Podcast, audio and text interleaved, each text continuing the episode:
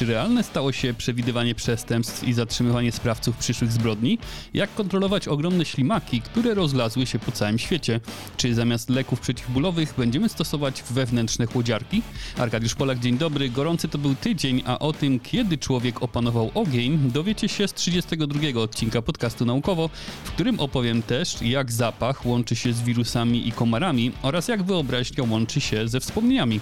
Zapraszając na dzisiejszą audycję, proszę Was tradycyjnie o udostępnienie tego odcinka i subskrypcję, aby nie przegapić następnych. A jeśli chcecie wesprzeć mnie finansowo, to najłatwiej zrobić to za pośrednictwem serwisu Patronite pod adresem patronite.pl ukośnik naukowo. Za każde wsparcie z góry dziękuję. Pozwoli mi ono kontynuować podcastowy projekt. Zaczynamy. Pamiętacie raport mniejszości, film z 2002 roku, opowiadający o świecie bez przestępczości, w którym można przewidzieć przyszłe przestępstwa, zapobiec im, a sprawców ukarać zanim jeszcze dokonali czynu zabronionego prawem. Przedstawiona w filmie rzeczywistość dotyczy roku 2054, ale okazuje się, że już dziś przewidywania przestępstw wchodzą na wyższy poziom. Pojawienie się dużych zbiorów danych, większych możliwości obliczeniowych i algorytmów sztucznej inteligencji spowodowało, że wiele rządów chętniej patrzy na próby przewidywania przestępstw przed ich wystąpieniem. Przestało to być fantastycznym scenariuszem filmowym. Do tej pory tego typu próby zazwyczaj opierały się na historycznych raportach, które pośrednio pokazywały związek pomiędzy przestępczością, policją i społeczeństwem, a przestępczość była przedstawiana jako pojawiająca się w gorących punktach, które rozprzestrzeniają się na okoliczne obszary. Naukowcy z Uniwersytetu w Chicago wykorzystali dane historyczne dotyczące przestępstw z użyciem przemocy, czyli zabójstw, napadów i pobić, oraz przestępstw przeciwko mieniu, takich jak włamania i kradzieże, aby opracować i przetestować nowy algorytm, który ma służyć do diagnozy zarówno rozkładu zgłoszonych przestępstw, jak i błędów w egzekwowaniu prawa. Analizując liczbę aresztowań po incydentach i porównując te wskaźniki wśród dzielnic o różnym statusie społeczno-ekonomicznym, naukowcy zauważyli, że przestępstwa w bogatszych dzielnicach skutkowały większą liczbą aresztowań. Natomiast przestępstwa w białych dzielnicach nie prowadziły do zwiększonej ilości takich działań, co sugeruje stronniczość w reakcji policji i egzekwowaniu prawa. Badanie pokazuje, że przestępczość w miastach może być wiarygodnie przewidywana z jedno- lub wielotygodniowym wyprzedzeniem, umożliwiając symulacje oparte na modelu, które ujawniają zarówno wzór zgłaszanych wykroczeń, jak i wzór odpowiadających im działań policji. Nowy model izoluje przestępczość, patrząc na czas oraz miejsce zdarzeń i wykrywa wzorce w celu przewidywania przyszłych przestępstw. Algorytm dzieli miasto na przestrzenne kafle o szerokości około 300 metrów i przewiduje przestępczość w tych obszarach, zamiast polegać na tradycyjnych granicach dzielnicowych lub politycznych. Algorytm jest w stanie zidentyfikować wzorce i spróbować przewidzieć przyszłe przestępstwa, co robi z 90% dokładnością i może działać w dowolnym mieście. Działał równie dobrze po zasileniu go danymi m.in. z Los Angeles czy San Francisco.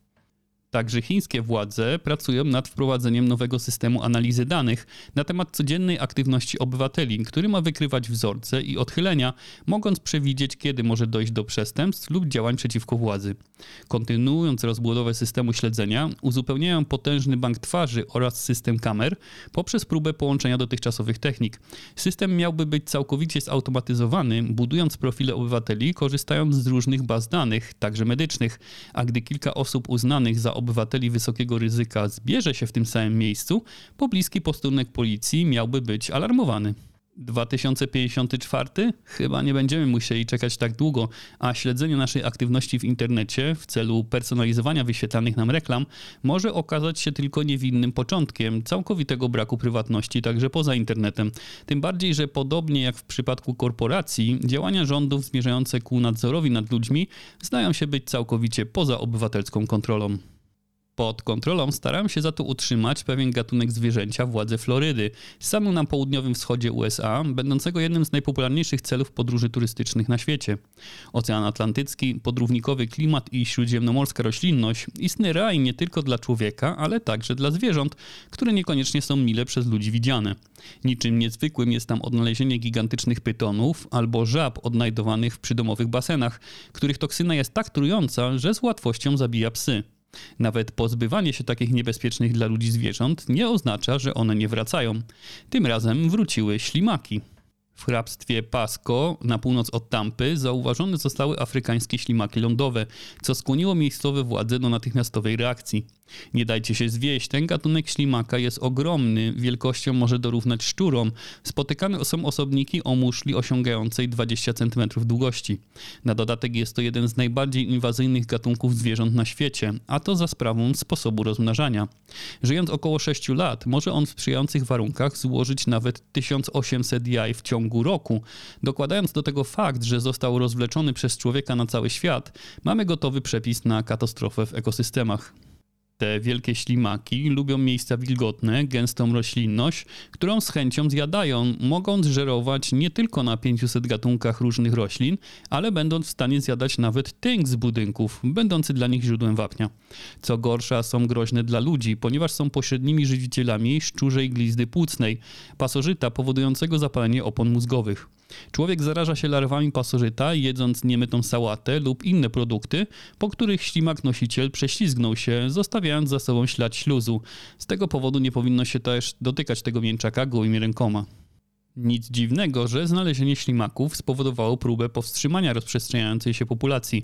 Urzędnicy stanowi objęli w tym tygodniu kwarantanną część hrabstwa Pasco. Żadne rośliny, odpady z podwórka, gruz, kompost czy materiały budowlane nie mogą być zgodnie z prawem wywożone bez pozwolenia, w obawie przed rozprzestrzenianiem się mięczaków. Kwarantanna rozciąga się w promieniu około kilometra od zidentyfikowanej populacji, a teren ten może się powiększyć, jeśli znaleziono by więcej ślimaków. Podjęto także próbę zabicia ślimaków za pomocą przynęty, która zawiera metaldehyd, pestycyd zatwierdzony do stosowania w uprawach roślin, a który zakłóca układ pokarmowy ślimaków. Do akcji włączono też kilka psów, które są specjalnie wyszkolone do wykrywania gigantycznych afrykańskich ślimaków lądowych. Takie środki były zabezpieczone, ponieważ Floryda już wcześniej zmagała się z inwazją tych zwierząt.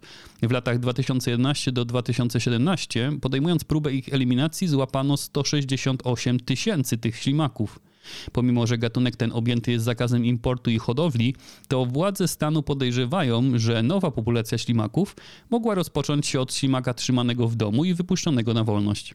Człowiek przyczynił się do przeniesienia inwazyjnego gatunku na cały świat i człowiek przyczynił się do stworzenia lokalnej populacji ślimaka, ignorując znane już konsekwencje takiego postępowania. Tak samo jak człowiek chętnie zignorowałby ból, a próbując to robić, szuka się cały czas nowych metod walki z nim, niekoniecznie za pomocą leków. Po urazie spowodowanym wypadkiem lub zabiegiem medycznym mogą być wymagane różne formy uśmierzenia bólu. Najczęstszą metodą są te obejmujące leki przeciwbólowe lub miejscowe zastrzyki w celu tłumienia receptorów bólu, ale mogą to także być prostsze środki, takie jak przyłożenie czegoś zimnego do miejsca powodującego ból, np. okładów z lodu, na obolały lub posinieczone stawy lub mięśnie.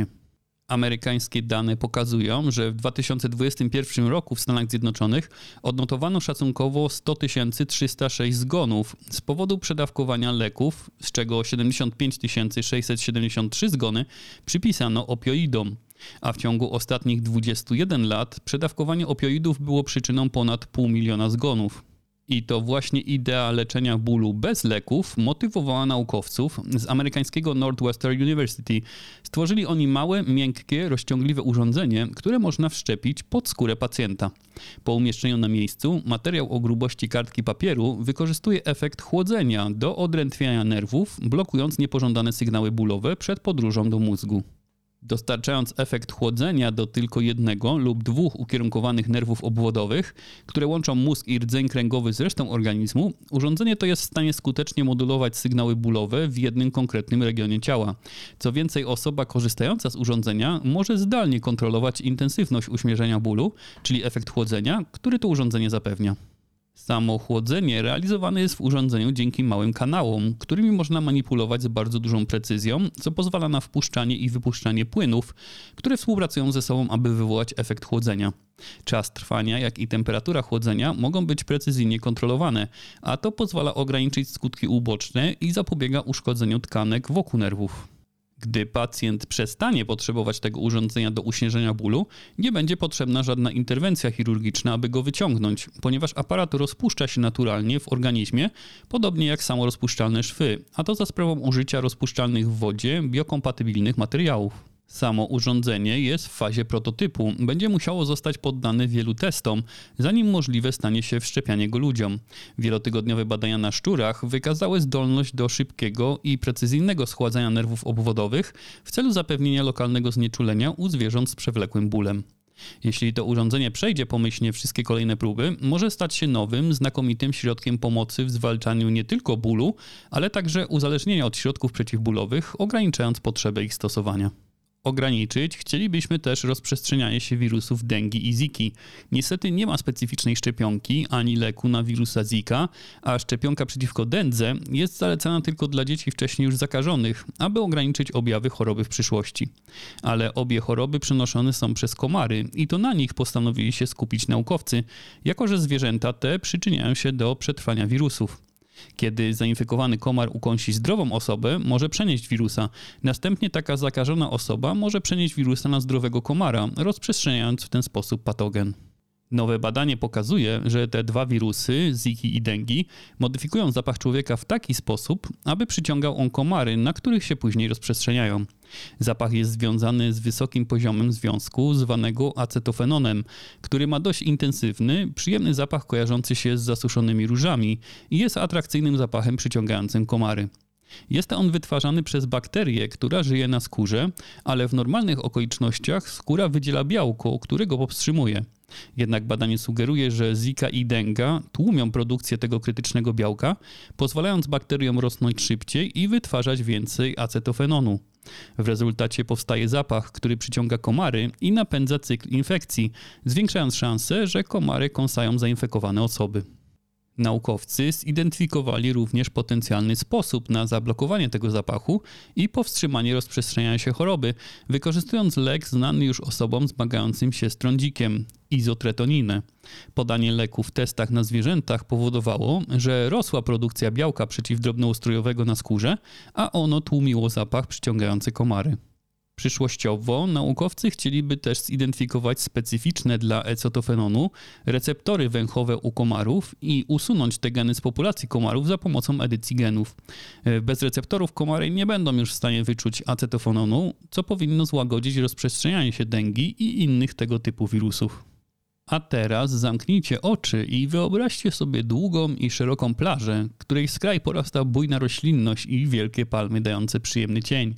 Złocisty, rozgrzany piasek obmywa turkusowa woda, a szum fal i rozwieszone między drzewami hamaki tworzą cudowny, wakacyjny klimat, zapraszając do leniwego odpoczynku.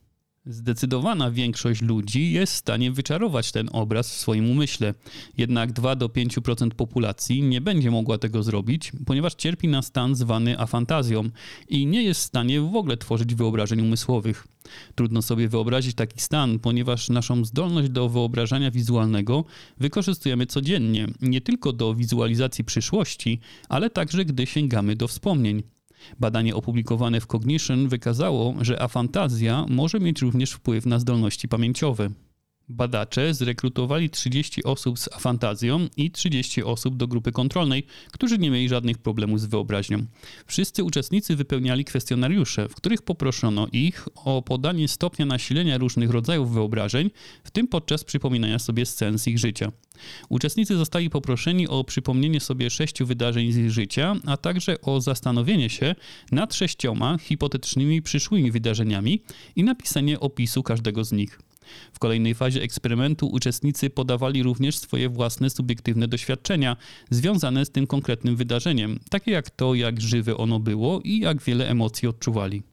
Zespół odkrył, że uczestnicy z afantazją podawali mniej szczegółów na temat wspomnień lub wyobrażeń przyszłości niż uczestnicy kontrolni. Efekt ten wydawał się wynikać z faktu, że zapisywali oni w pamięci mniej szczegółów wizualnych. Grupy nie różniły się pod względem ilości podawanych szczegółów dotyczących innych zmysłów, takich jak zapach czy słuch, ani też dotyczących innych aspektów wydarzenia, takich jak myśli czy emocje, których doświadczali. W porównaniu z osobami z grupy kontrolnej, osoby z afantazją wskazywały, że wydarzenia były mniej żywe i zawierały mniej szczegółów sensorycznych lub przestrzennych, a także zgłaszały mniejszy poziom emocji podczas myślenia o wydarzeniu. Badanie pokazuje również, że wyobrażenia mentalne to nie wszystko. Osoby z afantazją nadal były w stanie przywołać wspomnienia, ale wydaje się, że wyobraźnia jest szczególnie zaangażowana w ten aspekt pamięci, który obejmuje ponowne przeżywanie wydarzeń w naszych umysłach. Oczywiście, jak sami autorzy pracy podkreślają, powiązania między wyobrażeniami wizualnymi, konstrukcją zdarzeń i pamięcią są prawdopodobnie złożone i skomplikowane przez niezliczone różnice indywidualne, które wpływają na każdy z tych procesów poznawczych. Badanie dostarcza jednak solidnych, behawioralnych dowodów na to, że wyobraźnia jest ważnym prekursorem dla pamięci i procesów przewidywania przyszłości. A przyszłe badania mogą nie tylko pomóc nad zrozumieniem tego rzadkiego schorzenia, jakim jest afantazja, ale także w w dokładniejszym zrozumieniu, czym jest i na co wpływa wyobraźnia u ludzi. Możemy sobie wyobrazić, jak wyglądało życie pierwszych ludzi, ale wiemy na pewno, że opanowanie ognia było krytycznym elementem w rozwoju wczesnych ludzi, społeczeństwa, technologii i ewolucji biologicznej. To kiedy po raz pierwszy udało się rozpalić ogień i użyć go do własnych celów, pozostaje zagadką, gdyż dowody na używanie ognia wcześniej niż pół miliona lat przed naszą erą są bardzo nieliczne i wątpliwe. Wynika to oczywiście z upływu czasu. Identyfikacja ognia na stanowiskach archeologicznych polega przede wszystkim na wizualnej identyfikacji zmienionych osadów, krzemionek i kości. Używanie ognia można rozpoznać po zaczerwieniu gleby, odbarwieniu pokryw garnków czy spękaniu i deformacji naczyń. Stosuje się też bardziej zaawansowane techniki, takie jak podatność magnetyczną, spektroskopię w podczerwieni, termoluminescencję i mikromorfologię. Niedawno naukowcy zaczęli używać sztucznej inteligencji, aby dowiedzieć się, jak stwierdzić, czy skały były wystawione na działanie ognia, nawet jeśli nie jest to widoczne po ich wydobyciu. Najpierw użyto krzemienia, czyli skały, których ludzie zazwyczaj używali do produkcji narzędzi, wystawiając go na działanie ognia. Następnie wytrenowano sztuczną inteligencję, która nauczyła się analizować rozgrzane wcześniej skały. W ten sposób mogła ona później szukać w wykopanych gdzieś na świecie skałach wskazówek, że dana próbka była poddana działaniu ognia. Ludzkie oko nie jest w stanie rozpoznać wzorców danych w spalonej i niespalonej skale, ale może to zrobić komputer z algorytmami sztucznej inteligencji. Badacze zabrali tę technologię do miejsca w Izraelu zwanego kamieniołem Evron, w którym do tej pory nie znaleziono dowodów na użycie ognia. Ale SI była w stanie zauważyć skałę, która została spalona około 800 tysięcy lat temu, co byłoby ogromnym odkryciem. Naukowcy od dawna zakładali, że ludzie zaczęli gotować i w inny sposób używać ognia kilkaset tysięcy lat temu, ale 800 tysięcy lat wstecz to ogromny skok, który na nowo porządkuje nasze rozumienie osi czasu człowieka. Dzikie pożary i rozproszona roślinność mogą również skutkować niejednorodnym rozkładem temperatur na całym stanowisku, a temperatura nie jest wiarygodnym wyróżnikiem między dzikimi pożarami a użyciem ognia opanowanego przez człowieka. Niemniej jednak oszacowana temperatura skał, obecność spalonej fauny i ich ograniczone rozmieszczenie podnoszą możliwość wykorzystania ognia przez wczesnych ludzi wcześniej niż do tej pory uważano. Autorzy pracy zastrzegają jednak, że są to wstępne badania, potwierdzające raczej możliwość nowej techniki i użycia sztucznej inteligencji, niż dające pewnik co do daty pierwszego użycia ognia przez człowieka. Na koniec gorąco polecam nasz Discordowy naukowy serwer oraz stronę naukowo.net, gdzie znajdziecie więcej naukowych artykułów i nowości. Wszystkie linki znajdziecie w opisie odcinka. Życzę Wam nieco chłodniejszego weekendu, dzięki za uwagę i do usłyszenia.